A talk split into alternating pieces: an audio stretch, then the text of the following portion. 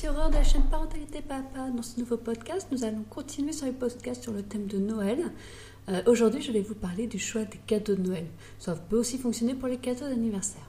Chaque année, dans cette période de fête, nous devons réfléchir aux cadeaux non seulement pour nos enfants, mais aussi pour ceux des autres, les neveux, les nièces, les cousins, les cousines, les petits frères des copains, copines, les cadeaux pour les adultes. Et vous vous dites chaque année, cette année, je vais penser budget, je vais penser utilité, je vais penser consommation modérée. Cette année, je n'achèterai pas le magasin de jouets. Mais en même temps, vous recevez le magazine de jouets de Noël de tous les magasins par mail, par papier et beaucoup plus sournois par les pubs dans la rue ou à la télévision. Et oui, Noël, c'est pour faire plaisir et c'est la journée des enfants. Alors vous cédez on compte moins, on achète les cadeaux et c'est la course aux jouets pour peu que votre enfant veuille le nouveau jouet à la mode qui part en deux minutes et se retrouve en rupture de stock dans les magasins. Et chaque année, c'est pareil. C'est la boucle infernale des cadeaux de Noël. Et je vous parle pas des adultes à qui on ne sait jamais quoi offrir car ils s'achètent ce qu'ils veulent tout au long de l'année.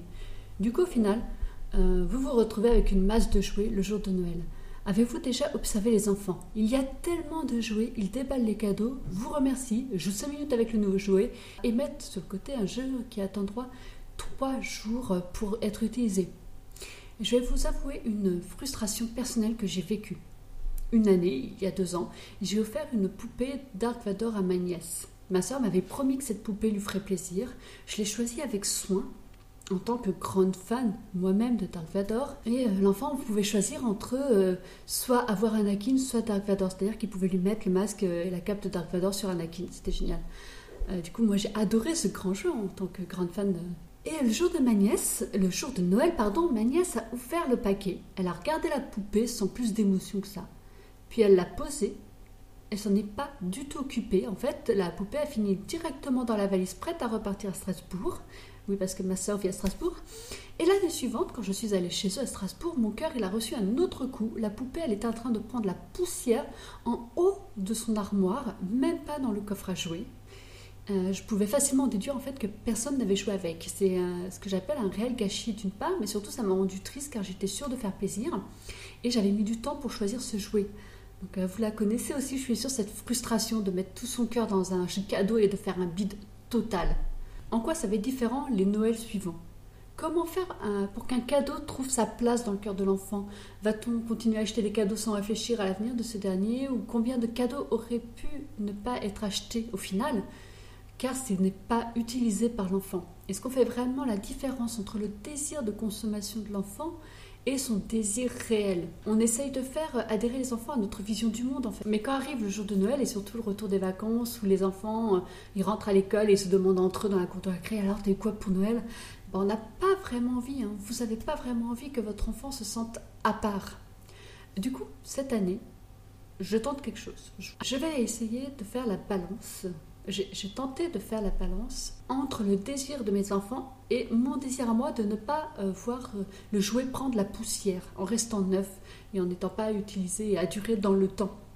Ma fille, par exemple, m'a demandé des livres et de la pâte Fimo.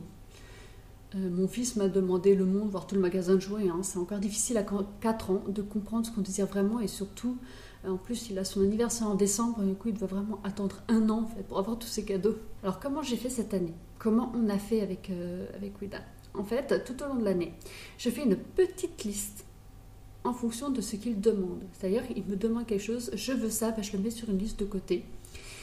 Euh, j'attends pas du tout en fait la période de Noël ou des anniversaires. Je le fais vraiment tout au long de l'année. Euh, ensuite, ben, je choisis les demandes qui reviennent plus de trois fois au cours de l'année. C'est-à-dire, pas trois fois, trois jours d'affilée, hein, c'est vraiment trois fois sur plusieurs mois. Par exemple, la pâte Fimo de Noémie, de ma fille, eh ben, euh, ça fait déjà plusieurs mois qu'elle me la demande. Elle me l'avait déjà demandé pour son anniversaire, donc en août. Donc c'est vraiment une demande très régulière et c'est vraiment un réel désir de sa part. Donc en numéro 1, pour choisir un cadeau, je vais sélectionner les demandes fréquentes de l'enfant. S'il si, oublie, s'il vous le demande une fois, c'est peut-être qu'il ne le veut pas vraiment. C'est peut-être un coup de tête, ou c'est peut-être pour faire comme le copain, mais ce n'est pas vraiment un réel désir. Ensuite, moi, j'aime, que l'objet soit utile. Euh, voilà, j'ai été élevée comme ça, je ne vais pas vous le cacher. C'est-à-dire que je ne vais pas acheter un jouet ou quelque chose, hein, même euh, quelque chose qui va ne servir qu'une fois. Alors, comment je sais que ça va être utile Qu'est-ce que j'entends par utile utile pour moi, c'est un jouet qui va apporter quelque chose à l'enfant. Soit ça lui fait travailler sa motricité, sa dextérité, sa créativité, sa logique, ou n'importe quelle autre compétence ou notion qui l'aide à approfondir une compétence. par exemple, j'ai acheté euh, un, string, vous savez, le fameux jouet à la mode en ce moment, un cours de récré.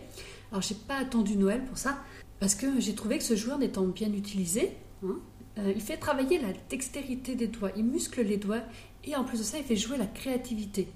Je ne sais pas si vous avez vu euh, les enfants, les vôtres hein, peut-être, quand ils inventent des figures en faisant un peu du n'importe quoi avec euh, ce strings. Pas comme certains jeux où, euh, comme j'ai pu voir, ma fille m'a ramené une liste une fois en regardant la pub chez ses grands-parents, comme ça s'appelle, je crois, le zombie bon chat ou bon chat, je ne sais plus trop, où en fait il s'agit de deux mains en plastique d'un zombie violet. Il faut mettre sa main entre les deux mains et évidemment, tu perds si les deux mains se referment sur toi.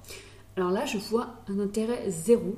Le jouet, en fait, on n'apprend rien avec ça, à mon goût, hein, à mon opinion. Et en plus de ça, c'est un jeu, bah, c'est marrant 5 euh, minutes et puis après c'est fini. Mais il faut quand même, faut quand même faire attention à ce que le jouet fasse plaisir à l'enfant, qu'il le veuille. Parce que je vais vous donner un exemple. Euh, si vous voulez offrir un jeu d'échecs à votre enfant qui n'est pas intéressé par les échecs, il n'a pas du tout envie d'apprendre.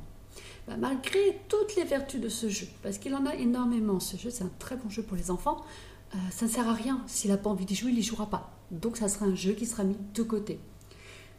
Donc pour moi, le point numéro 2 pour choisir un cadeau de Noël, eh ben, c'est l'utilité du cadeau. Est-ce qu'il va faire plaisir Et est-ce qu'il va durer dans le temps?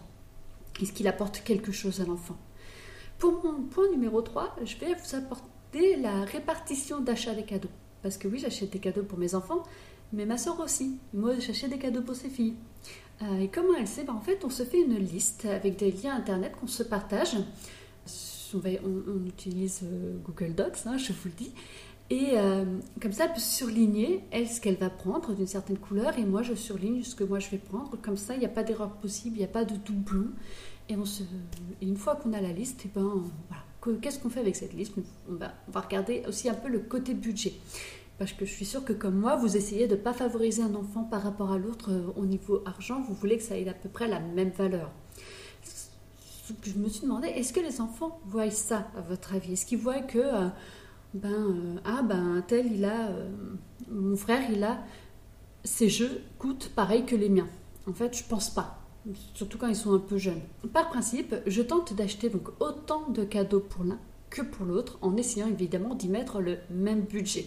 Et je vous assure, c'est pas simple. Évidemment, je suis pas à quelques euros près. Hein. Je dire, euh, il peut y avoir une différence de 2-3 euros. Ça, le principal, c'est vraiment qu'il y ait autant de jouets l'un que l'autre. Depuis tout à l'heure, je me dis, là, je vous parle de jouets. Il est évident qu'il n'y a pas que des jouets. On peut euh, offrir autre chose. Moi, par exemple, ma fille, elle veut, euh, elle veut des livres. Donc, quand je parle de jouets, je veux parler aussi bien de livres ou, d'autres choses. Je pourrais même dire d'objets ou de cadeaux. Et donc, pour les adultes, comment on fait? Eh ben, chez nous, on a pris le parti depuis plusieurs années déjà de ne pas faire de cadeaux aux adultes. Déjà parce que les adultes s'achètent ce qu'ils veulent tout au long de l'année. Donc pourquoi est-ce qu'on va réfléchir à tiens, et toi, qu'est-ce que tu voudrais cette année? Ben, Je ne sais pas parce qu'en fait, j'ai tout ce que je veux. Donc voilà. Et puis en plus, ça fait une recherche de cadeaux en moins. Et c'est beaucoup moins stressant. C'est déjà bien assez stressant de trouver des cadeaux pour les enfants. Alors si en plus on doit s'embêter à trouver les cadeaux pour les adultes, voilà, nous on a pris ce parti, on ne fait pas de cadeaux. Je sais qu'il y a d'autres familles qui, qui, font ça exactement, puisque je me suis inspirée de la famille d'une de mes meilleures amies, où ils font pareil. C'est-à-dire, ils ne font pas de cadeaux aux adultes, et ils font des cadeaux qu'aux enfants. Et eux, leur famille est bien plus vaste que la nôtre, donc c'était surtout pour un, un, côté économique, hein, parce que c'était une grande famille. Nous, on n'est pas une grande famille, puisqu'il y a moi, ma sœur, donc on est un peu huit en tout à fêter Noël mais on a préféré faire ça. Je vais vous laisser là-dessus. N'hésitez pas à aller sur notre blog dont je vous mets le lien en description et en commentaire, dites-moi quel est votre meilleur souvenir de cadeau en tant qu'enfant ou en tant qu'adulte. Et euh, votre plus grande déception, pareil, en tant qu'enfant ou en tant qu'adulte, quel est le pire cadeau qu'on vous ait offert ou quel est le cadeau vous pensiez qui ferait plaisir et flop, ça n'a pas marché du tout. Donc je vous retrouve dans un prochain podcast et je vous souhaite une magnifique journée. Au revoir.